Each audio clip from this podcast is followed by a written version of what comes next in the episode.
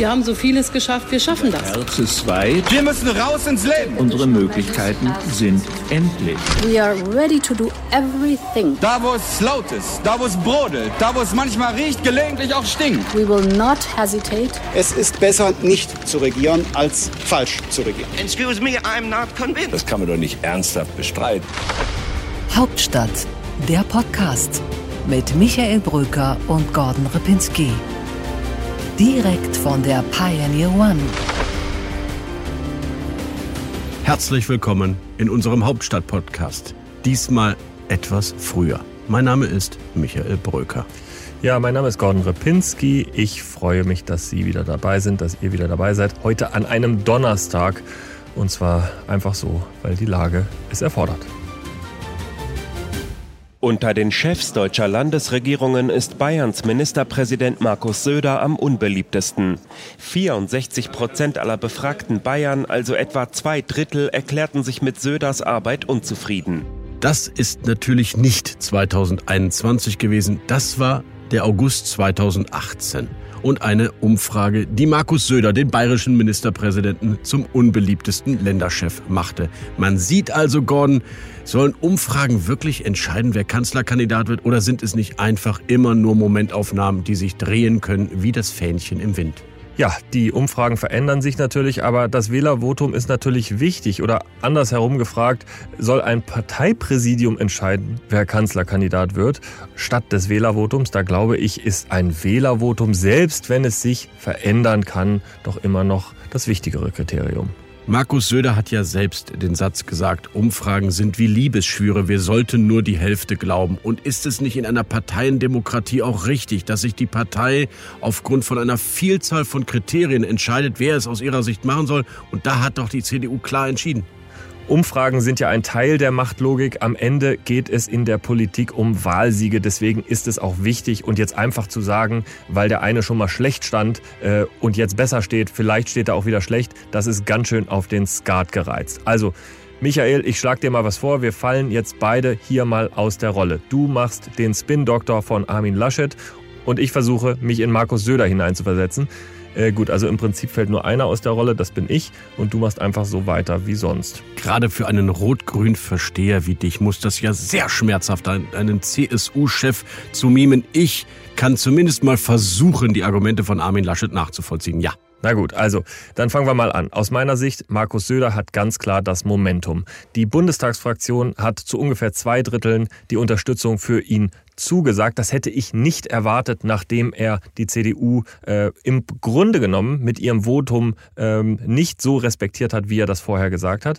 Er hat das Momentum und die CSU steht hinter ihm geschlossener als die CDU. Gordon, Armin Laschet hat eines, was sehr wichtig ist, die Sympathie der Wichtigen. Man kann das Establishment nennen oder man nennt es einfach 15 Landesverbände und deren wichtigste Vertreter. Der Bundesvorstand hat entschieden, das Präsidium hat entschieden, dort sind alle Teile der CDU vertreten und sie ist und bleibt die größere Schwester. Ja, und es sind 15 Personen mit inneren Kompromissen. Die meisten stehen nicht eindeutig hinter Laschet. Die meisten fürchten irgendeine Form von Schaden für die CDU. Das ist das größte Problem. In der CSU stehen sie verhältnismäßig sicher hinter Markus Söder. In der CDU muss Armin Laschet bei jedem Einzelnen fürchten, dass er umkippt. Gordon, das stimmt. Markus Söder versucht ja auch gerade in die CDU hinein, in die Vorstandsszenerie hinein, in das Gremium des Präsidiums hinein zu telefonieren und Leute auf seine Seite zu ziehen. Rainer Haseloff ist bereits umgefallen, der Ministerpräsident aus ja, Sachsen-Anhalt. Big Point für ihn. Ein Big Point. Absolut richtig, aber das reicht natürlich noch nicht. Im Moment stehen die Truppen weitestgehend hinter Armin Laschet. Und ich sage dir hier ein Argument. Söders Charakter ist zusehends eine Frage in der öffentlichen Debatte geworden. Die Verwandlungsfähigkeit, die er als modernen Zeitgeist empfindet, halten viele in der CDU für Wendehalsigkeit. Rückgrat wie ein Gummibärchen ist das Stichwort. Aber noch einmal, das Momentum ist bei Markus Söder. Die CDU Armin Laschet telefoniert ja auch seine Vorstandsmitglieder ab, weil er nämlich auch herausfinden muss, ob die eigentlich alle noch stehen. Die CDU Armin Laschet, die gucken auf einen durchweichten Deich und werfen Sandsäcke drauf, damit er irgendwie hält. Und Markus Söder steht daneben und wartet auf den Moment, dass er bricht. Und das ist dann sein Moment. Armin Laschet ist der Mann für die letzte Meile. Er hat Durchsetzungsfähigkeit immer wieder bewiesen. Er hat Steherqualitäten bewiesen. Und es geht jetzt auch darum, was Markus Söder selbst gesagt hat, nämlich, dass er die Breite in der CDU akzeptieren würde, wenn sie einen anderen Kandidaten als ihn selbst, als Markus Söder vorschlagen. Wenn die große Schwester äh, sagt, das ist nicht ihr Vorschlag, sie hat einen anderen Vorschlag, dann ist es für uns natürlich auch ein ganz klares Signal, dann würden wir das auch akzeptieren. Ich finde, das ist ein verzweifeltes Argument. Das ist kein Argument aus der Stärke, sondern das ist ein Du hast doch gesagt, du hast es doch getan, du wolltest uns doch was zusagen Argument. Das reicht mir einfach am Ende nicht. Ähm, die Argumente für Armin Laschet sind mir zu defensiv. Die Argumente für Markus Söder, die speisen sich daraus, dass die Politikerinnen, Politiker den Wahlsieg mit ihm erwarten.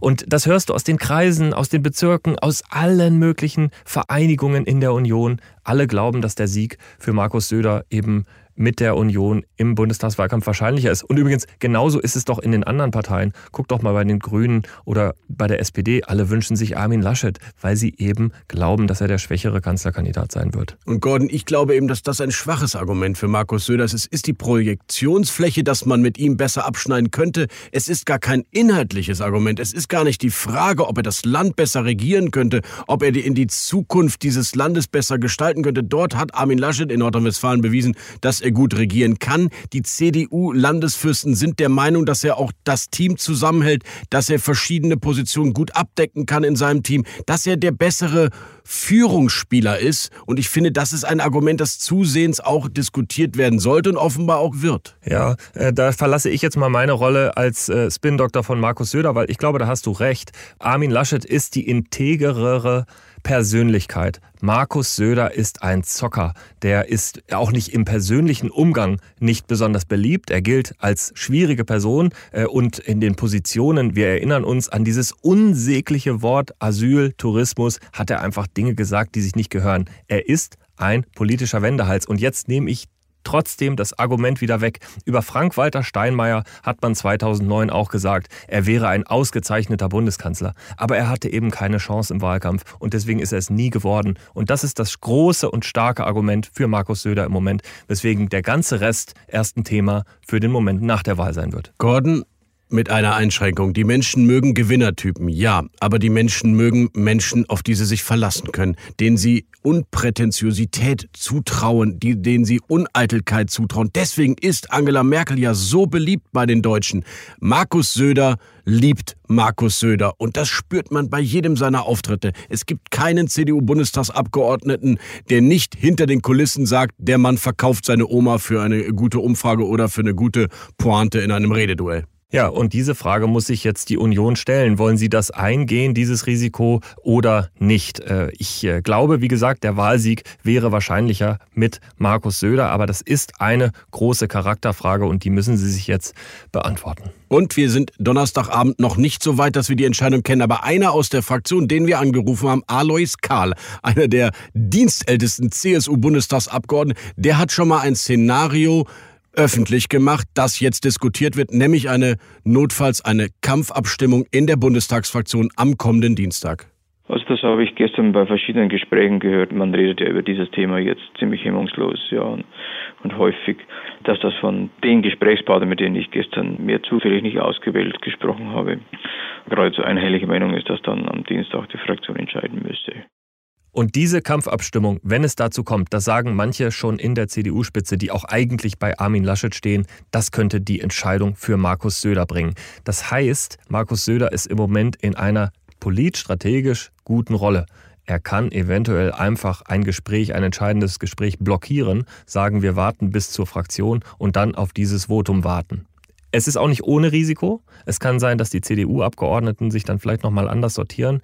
Aber insgesamt das Momentum 60, 65, 70 Prozent im Moment bei Markus Söder. Es scheint jedenfalls so zu sein, dass die beiden nicht in der Lage sind, sich zu einigen. Ich finde Tillmann Kubans Vorschlag sehr gut, der an die äh, Konklave erinnert und den weißen Rauch, der aussteigen soll. Wenn am Wochenende Söder und Laschet mit einem Team zusammengehen, dann dürfen sie den Raum nicht mehr verlassen, bis sie eine Entscheidung haben. Und Tillmann Kuban kann parallel gar nicht so viel Deckel auf Töpfe drücken, um den Druck in der jungen Union, in den Landesverbänden äh, runterzuhalten. Denn in den Landesverbänden, da wollen sich mehr und mehr natürlich auch äh, mit einem Votum aussprechen und auch da eben für Markus Söder. Also die Zeit spielt für ihn. Ähm, das wird ganz spannend.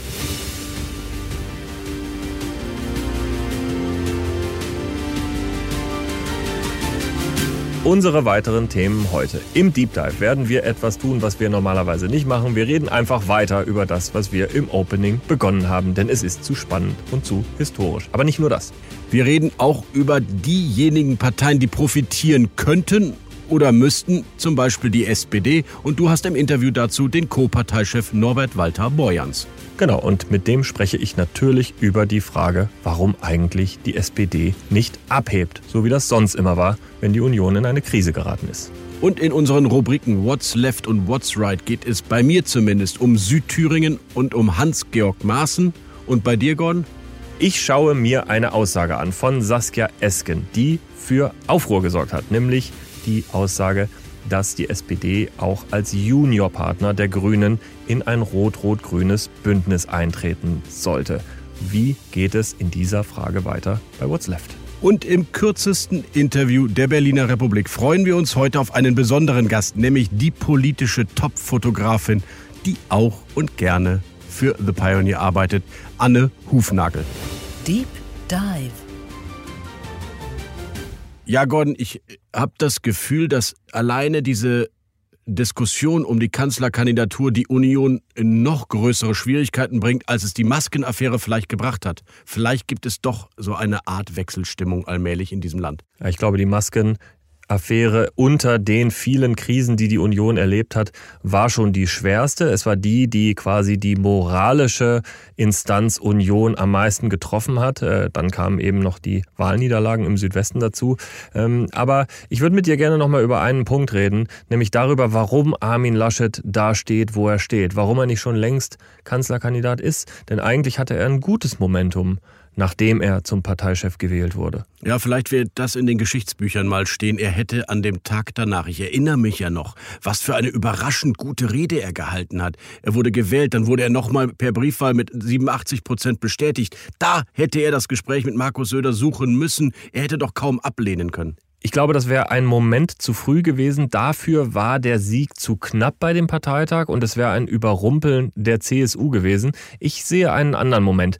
Helge Braun hat kurz danach gefordert, die Schuldenbremse zu brechen oder hat darüber nachgedacht, ob man das nicht machen könnte. Und das hat Armin Laschet in der Fraktion abgeräumt mit einem guten Machtwort und alle waren auf seiner Seite. Es war im Grunde genommen eine traumhafte Vorlage für Armin Laschet. Das war der Moment der größten Macht des Parteivorsitzenden Armin Laschet. Das hätte er nutzen können. Aber selbst wenn er das nicht macht und sich ans Verfahren hält, und das kritisieren wir ja und das kritisierst du ja bei Markus Söder, hätte es andere Momente gegeben, wo er nicht hätte geschwächt werden dürfen. Da denke ich zum Beispiel an die Anne Will-Sendung, in der Angela Merkel, die Bundeskanzlerin, Nordrhein-Westfalen als Negativbeispiel für die Corona-Politik nennt. Ja, das kam jetzt sehr spät mit der Anne Wilson. Ich glaube ja, er hätte da vorher schon was machen müssen. Was mich auf jeden Fall ratlos zurücklässt, ist, dass er keine Strategie offenbar hatte oder einen Plan, wie er als dann CDU-Vorsitzender diese Frage löst. Es gibt keine Exit-Option jetzt für ihn. Ja, da bin ich mir nicht so ganz sicher, ob es keine Exit-Option mehr äh, gibt. Da können wir auch nochmal drüber reden, was die Alternativen sind. Ähm, für mich auch nochmal zwei Fehler, die ich äh, gerne rausheben würde. Jetzt ganz am Ende im Showdown, zu Beginn dieser Woche. Ja, wir haben das Votum vom CDU-Präsidium. Warum muss ein Volker Bouffier danach vor die Kamera treten und sagen, wir, die CDU, haben uns eindeutig entschieden? Das war ein Affront. Dann Später am Tag sagt Armin Laschet, ich will noch heute das Gespräch mit Markus Söder suchen. Das ist der zweite Affront. Erst in dem Moment hat Markus Söder gesagt, na, das wollen wir doch mal sehen. Und äh, das sind, glaube ich, die zwei entscheidenden Fehler in diesem Moment. Und da hast du völlig recht. Man hätte nicht kommunizieren sollen, sondern die CDU-Vorstandsmitglieder, die Medien, das Stimmungsbild einfach weiter verbreiten sollen ohne solche Auftritte. Da bin ich voll bei dir. Und eins darf man bei Markus Söder eben nicht machen, ihn reizen, ihn provozieren. Lass uns einmal überlegen, was die beiden dem jeweils anderen bieten könnten, wenn er einlenkt. Äh, bei Armin Laschet äh, war die Argumentation lange so, er kann nicht zurückziehen, weil dann wäre er als Parteivorsitzender irreversibel geschwächt und als Ministerpräsident in Nordrhein-Westfalen, nächstes Jahr ist da Wahl, wäre er nicht mehr tragbar. Ich glaube, diese Argumente bekäme man weg. Armin Laschet könnte sagen, okay, ich habe verloren dieses Duell mit Markus Söder, also zeige ich Stärke in der Niederlage und ich werde mich einem Kabinett von Markus Söder unterordnen. Das heißt, er wechselt aus Nordrhein-Westfalen zwingend aus meiner Sicht ins Kabinett und dann sagt er Markus Söder, aber gibt er Markus Söder vor, welches der Kabinettsposten ist, den er hat. Das aus meiner Sicht wäre Armin Laschets Weg. Halte ich für unwahrscheinlich, weil ein Kabinettsdisziplin unter einem Kanzler Söder kann ein CDU-Chef nicht machen. Er könnte Fraktionschef und CDU-Chef werden, wäre eine Option. Ich glaube, es wird, wenn es so kommt, anders laufen. Er wird sagen, ich halte jetzt die Partei zusammen. Dieses Verfahren hat Wunden ähm, aufgerissen und ich als CDU-Chef bin jetzt der Mann, der die Partei und den Laden zusammenhält und ich hole NRW wieder. Im Februar sind schon Wahlen, nächstes Jahr sind Wahlen in Nordrhein-Westfalen. Er bleibt dann in Nordrhein-Westfalen und zwar ganz. Beide Wege, egal ob es so oder so kommt, sind mit Schmerzen und mit großer charakterlicher Stärke für Armin Laschet machbar. Jetzt gucken wir mal in die andere Richtung. Was könnte Armin Laschet Markus Söder anbieten, damit der es akzeptiert? Ich glaube, wenn es in die Richtung geht, wissen wir schon jetzt, der Preis für die CSU ist extrem hoch und damit wäre Markus Söder schon der Sieger. Absolut, Gordon. Er ist jetzt schon der Sieger. Er könnte sich einen zusätzlichen Kabinettsposten in einer möglichen schwarz-grünen Regierung aushandeln. Er wäre der stärkste CSU-Chef aller Zeiten. Er wäre der Mann, der von München aus eigentlich das Berliner Kabinett mitregiert, so wie es wahrscheinlich noch nie gegeben hat.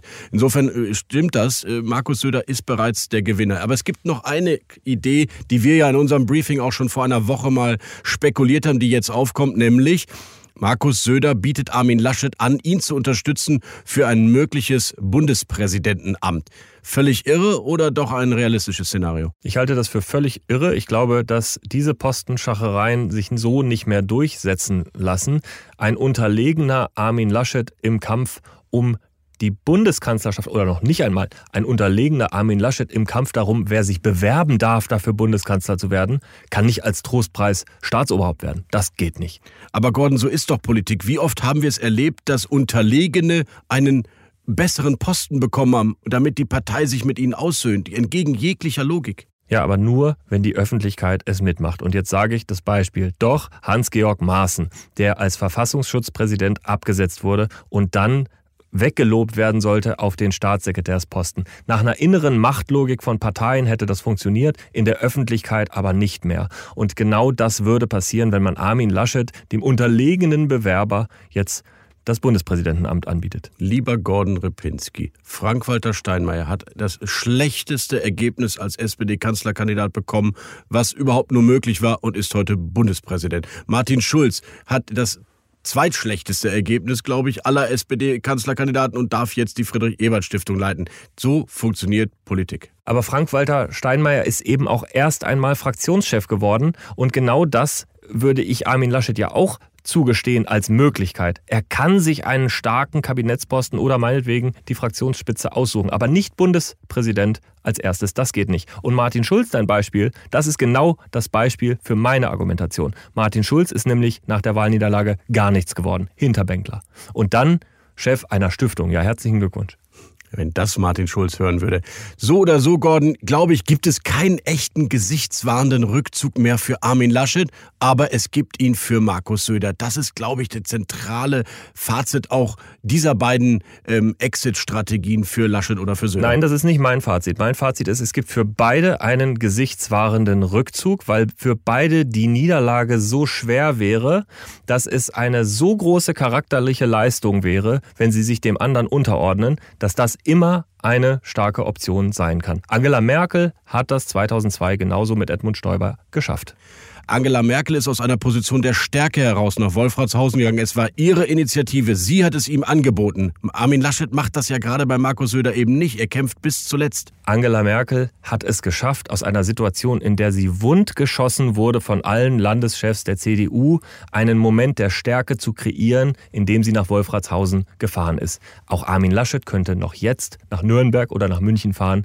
Es würde immer noch gehen und es könnte dasselbe rauskommen für ihn. Ich sehe es so nicht und ich glaube, die NRW-SPD, die NRW-Grünen würden ihm das auch nicht durchgehen lassen. In dem Moment, wo Armin Laschet jetzt nicht Kanzlerkandidat wird, wird er in Nordrhein-Westfalen richtig unter Feuer genommen. Die Umfragen sind jetzt schon sehr schlecht in Nordrhein-Westfalen. Ich glaube, es gäbe dann sogar eine Debatte, ob Armin Laschet das Land, die NRW-CDU, in eine neue Landtagswahl führen darf. Ja, das ist genau mein Argument dafür, dass er in die Bundesregierung wechselt vorher. Aber auf gar keinen Fall unter einem äh, Kanzler Söder. Aber das werden wir ja dann sehen. Warum, lieber Gordon, lass uns doch mal über die anderen Parteien reden. Warum profitiert von dieser unfassbaren historischen Schwäche der Union eigentlich nur die Grünen und nicht der frühere Anti-Gegner, die SPD? Ja, das ist eine Frage, die ich gleich mit Norbert Walter Beuerns, mit dem SPD-Chef, diskutiere. Und tatsächlich ist es frappierend. Ich glaube, äh, Jörg Schönborn hat ja gerade bei uns im Podcast bei Gabor Steingart gesagt, es gibt eine strukturelle Veränderung zugunsten der Grünen. Das sehe ich auch. Die Hoffnung, dass die Grünen eine Art linke oder links-Mitte-Alternative der Union sein könnten, auch vor allem was Solidität, Verlässlichkeit und Kompromissfähigkeit angeht, diese Veränderung sehe ich auch. Ich wünschte, manch ein Bürgerlicher würde mal reinschauen ins Grünen-Programm, was da dann auf uns zukommen könnte. Aber das ist offenbar nicht gefragt. Inhalte und Programme werden derzeit ja nicht diskutiert. Aber das öffentliche Auftreten der Grünen, hast du völlig recht, ist eigentlich das, was die Union immer für sich reklamiert hat. Und irgendwie geht die SPD dabei links oder rechts äh, am Spielfeld dran und keiner guckt wirklich hin. Das Spannende ist aber, wenn jetzt Markus Söder tatsächlich Kanzlerkandidat der Union werden würde, dann wird das schwarz-grüne Bündnis noch einmal unwahrscheinlicher aus meiner Sicht. Auch wenn äh, Markus Söder sehr, sehr viel Ökothemen besetzt und das immer wieder versucht, ganz clever, ist es doch eine Polarisierung, die da stattfindet. Und äh, es wird dann so sein, wenn es Grüne und SPD clever miteinander anstellen und wenn die FDP irgendwie na sagen wir mal, verfügbar und offen bleibt für so ein Bündnis, dann glaube ich, wird der Anreiz dafür vielleicht eine Ampel unter grüner Führung womöglich gegen Markus Söder und die Union zu bilden, der wird größer. Denn die Grünen können mit dem Argument in den Wahlkampf ziehen, zu sagen, Markus Söder, diesen charakterlichen Typ, wie du ja auch gesagt hast, den wollen wir verhindern. Und das ist ein unglaublich starkes Argument. Ich glaube aber, dass Markus Söder seine Bienen- und Baumpolitik der vergangenen Jahre auf jedes Plakat kleben wird und dass es tatsächlich kaum inhaltliche Gründe geben sollte für die Grünen, mit diesem Mann nicht zusammenarbeiten zu wollen. Aber deine Ampeltheorie ist äh, eine spannende, eine grüne Ampel. Die SPD hat sich dann offenbar schon abgefunden damit, dass sie dieses Land nicht mehr von vorne regiert. Aber das hast du sicherlich auch mit Norbert Walter Beuerns äh, besprochen, dem Co-Parteichef der SPD. Hören wir doch einfach mal jetzt rein. Interview der Woche. Herr Walter Beuerns, ich grüße Sie. Hallo, Herr Repinski. Die Union zerlegt sich aktuell, die SPD profitiert aber kaum. Warum ist das so? Ich glaube, ähm, es gilt nach wie vor das, was auch schon vor dem Zerlegen äh, von CDU und CSU passierte, nämlich dass das, was wir im Augenblick gemeinsam äh, auf die Beine bringen äh, in dieser Krise, wenn es gut läuft, sehr schnell ein Ergebnis des Team Merkel ist. Und wenn es schlecht läuft, ist es eine Kritik an der Regierung insgesamt. Und das macht es für den Juniorpartner in einer Regierung besonders schwer. Ist das denn im Moment vielleicht sogar noch etwas mehr als das? Ist das ein strukturelles Problem, dass sich die in der Bevölkerung, die sich eher vielleicht im linken Wahlspektrum sehen, dass die sich eher den Grünen zugehörig fühlen als der Sozialdemokratie? Ich streite nicht ab, dass äh, im linken Spektrum oder ich sag mal auch in der äh, in dieser Kernwählerschaft der SPD insgesamt äh, der kritische Umgang mit der eigenen Partei besonders ausgeprägt ist. Das haben wir immer gehabt. Ähm, wenn wir etwas 70 Prozent erreichen mit viel Mühe, weil der Koalitionspartner sich äh, lange dagegen stemmt, ähm, dann ist für die meisten, sind die 30 nicht erreichten Prozent ein ganz wichtiger Punkt und nicht die 70, die erreicht worden sind. Das ist nicht bloß eine Kommunikationsfrage. Natürlich muss man sich immer überlegen, wie kriegen wir das noch ein bisschen deutlicher gemacht. Das ist auch eine Grundhaltung, mit der man auch ein Stück denken muss, wenn man das Ergebnis verbessern will. Olaf Scholz ist seit August der Kanzlerkandidat der SPD und die Idee ist ja zu sagen, da ist einer, der solide und in höchster Position regiert und am Ende werden die Wählerinnen und Wähler das wertschätzen. Im Moment sieht es so aus, als würde das nicht reichen. Muss sich Olaf Scholz verändern? Ich glaube, dass sich auf der Strecke bis zur Wahl genau in diesem Punkt auch noch etwas zeigen wird. Weil diese Frage, wer ist eigentlich, wenn es drauf ankommt, derjenige, der mit der größten Erfahrung kommt, der besonnen und nicht äh, hau draufhaft, wie wir das gerade im Moment erleben bei den äh, beiden möglichen Kandidaten der CDU, äh, der mit Erfahrung, mit Beharrlichkeit äh, an diese Sache herangeht. Ich glaube, das wird den Menschen im Land schon deutlich, wenn es wirklich darauf ankommt, die Stimme abzugeben. Wir haben das in vielen anderen Bereichen erlebt, dass lange vorher buntere vielleicht die im Auftritt irgendwie schillernder waren, geführt haben und dass sich dann Menschen schon auf Solidität besinnen, gerade in dieser Zeit, wenn die Wahl naht. Aber ist nicht die Gefahr, dass ab der nächsten Woche, wenn mutmaßlich die Kanzlerkandidaten von Grünen und Union feststehen, am Ende gar keiner mehr über die SPD redet? Ja, man kommt durch, indem man wirklich jetzt erstmal beharrlich dabei bleibt, dass man jetzt nicht anfängt äh, zu glauben, ich muss jetzt auch irgendeinen Gladiatorenkampf veranstalten, um durchzukommen, sondern dass wir diese Qualitäten vielleicht ein Stück wahrnehmbarer auch rüberbringt. Heißt das, Olaf Scholz muss emotionaler werden, aus sich rauskommen, plakativer? Also erstmal äh, würde ich Ratschläge an Olaf Scholz sicher jetzt nicht über, äh, über ein Medium verbreiten, aber wir unterhalten uns natürlich darüber, wie man es hinbekommt. Und das äh, ist ja auch das, was ihn persönlich umtreibt. Auf der einen Seite äh, einen anständigen, guten Job zu machen als Finanzminister dieser Bundesregierung und gleichzeitig als Kanzlerkandidat auch wahrgenommen zu werden in Themenbereichen, die üblicherweise nicht zum Finanzminister gehören. Internationale Politik, Sozialpolitik, äh, Klimapolitik. Ja, das sind Punkte, über die wir gemeinsam reden. Braucht man da jetzt vielleicht ein Team um Olaf Scholz herum? Ich glaube, dass die Politik so vielfältig ist, dass Menschen, wenn sie sich orientieren wollen, als erstes auch eine Figur, eine Person haben wollen, an der sie sich orientieren und über die sie nachdenken, kann ich der für die nächsten vier Jahre Prokura geben, weil ich selbst mich nicht um jeden einzelnen Punkt kümmern kann. Äh, das schließt aber nicht aus, dass es in der SPD nicht für bestimmte Fachbereiche durchaus gewinnende Personen gibt, die äh, in diesem Wahlkampf auch eine Rolle spielen sollten. Ist jedenfalls meine Haltung dazu. Sagen Sie mir mal ein paar Namen. Also das bekannteste Sicht, das die SPD im Augenblick hat, ist ganz sicher Karl Lauterbach, äh, der äh, ein äh, unglaubliches Profil gewonnen hat in dieser Pandemie und im Übrigen immer richtig liegt. Auf der anderen Seite eben einen ganz bestimmten Schwerpunktbereich, nämlich die Medizin, abdeckt. Aber da ist er sicher jemand, der noch viel deutlicher als ein Sozialdemokrat auch wahrgenommen werden könnte. Wie schafft man das? Also erstmal, indem wir äh, viel deutlicher uns miteinander zeigen. Also wir haben wirklich viel Kontakt zueinander. Und ich weiß, dass nicht nur Karl Lauterbach mit äh, Saskia Esken und mir und Olaf Scholz viel Kontakt hat, sondern auch mit den Ministerpräsidentinnen, Ministerpräsidenten, auch mit der Kanzlerin. Aber das ist vielen verborgen. Die denken immer, da sitzt einer, der ist äh, als Wissenschaftler da, aber nicht als ein Sozialdemokrat. Mhm. Sehen Sie es eigentlich so ähnlich wie Ihre Co-Vorsitzende Saskia Esken, dass man nach der Bundestagswahl gegebenenfalls auch als Juniorpartner mit den Grünen eine Koalition gegen die Union bilden müsste?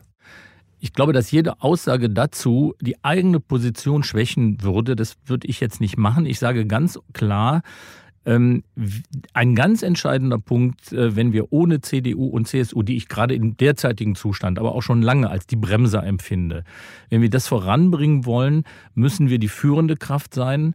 Äh, und gerade jetzt entscheidet sich ja auch, wer äh, bisher sich vielleicht der CDU ein Stück zugeneigt gesehen hat und sagt, also mit dem Chaotenhaufen kann man wirklich nichts anfangen, dass wir jetzt klar machen, es kommt darauf an, da ist die Sozialdemokratie die zusammenführendere Kraft von Klima und Sozialem, von Wirtschaft und Technologie. Und das müssen wir jetzt deutlich machen. Und da fände ich, sollten wir jetzt gerade nicht drüber nachdenken, ob man das als Zweiter machen kann. Das ist mir bei den Grünen, äh, die mit Sicherheit ein Partner sein müssten in einer anderen Regierung. Aber das ist mir da zu schmal und deswegen erwerbe ich dafür, äh, dass Olaf Scholz Kanzler wird und das heißt, dass wir der größere der Partner werden. Sie haben sich persönlich entschieden, nicht für den Bundestag zu kandidieren.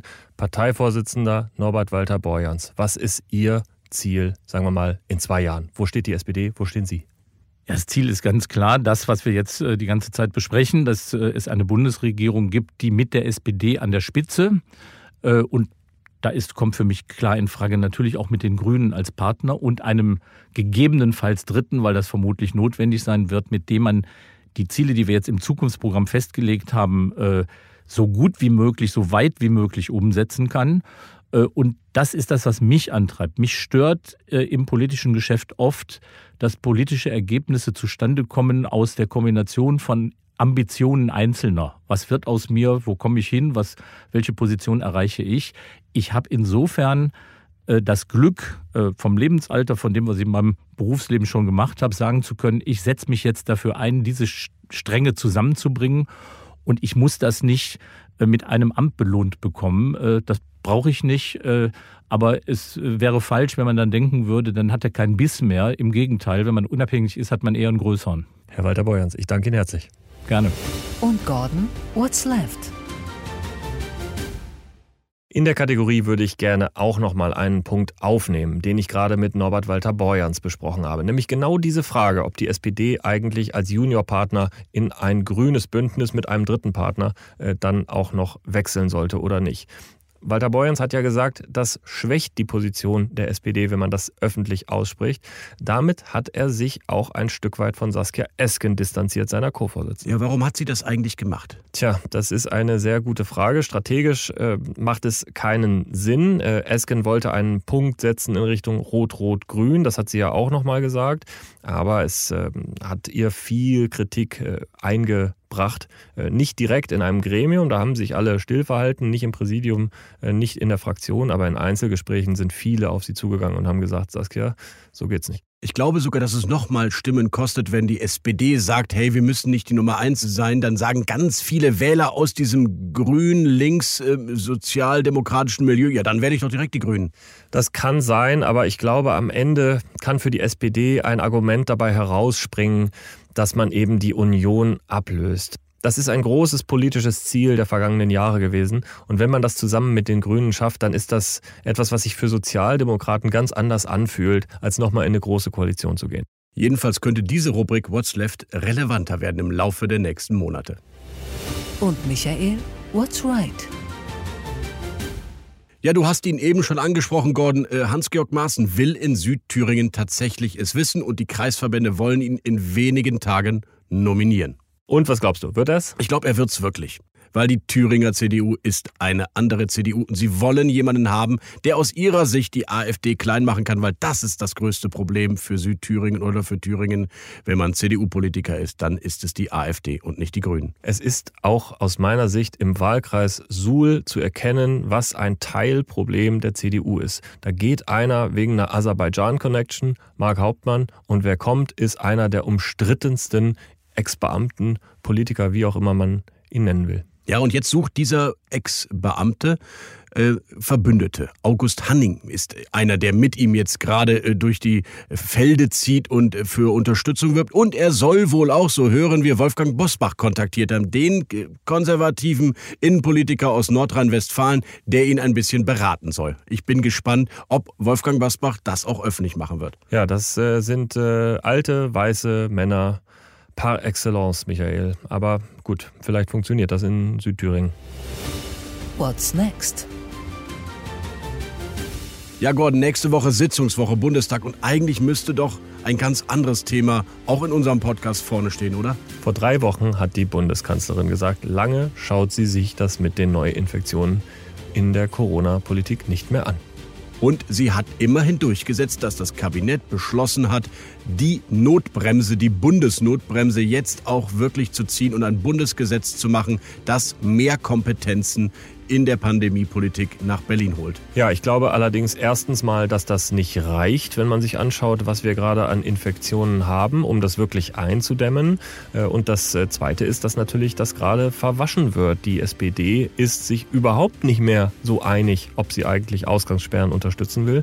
Das hört man aus verschiedensten Ecken. Florian Post, der scheidende Abgeordnete aus München, so muss man das wohl sagen, will persönlich klagen, aber auch andere sagen, dass das eigentlich nicht vertretbar ist. Carsten Schneider zum Beispiel, wichtige Stimme.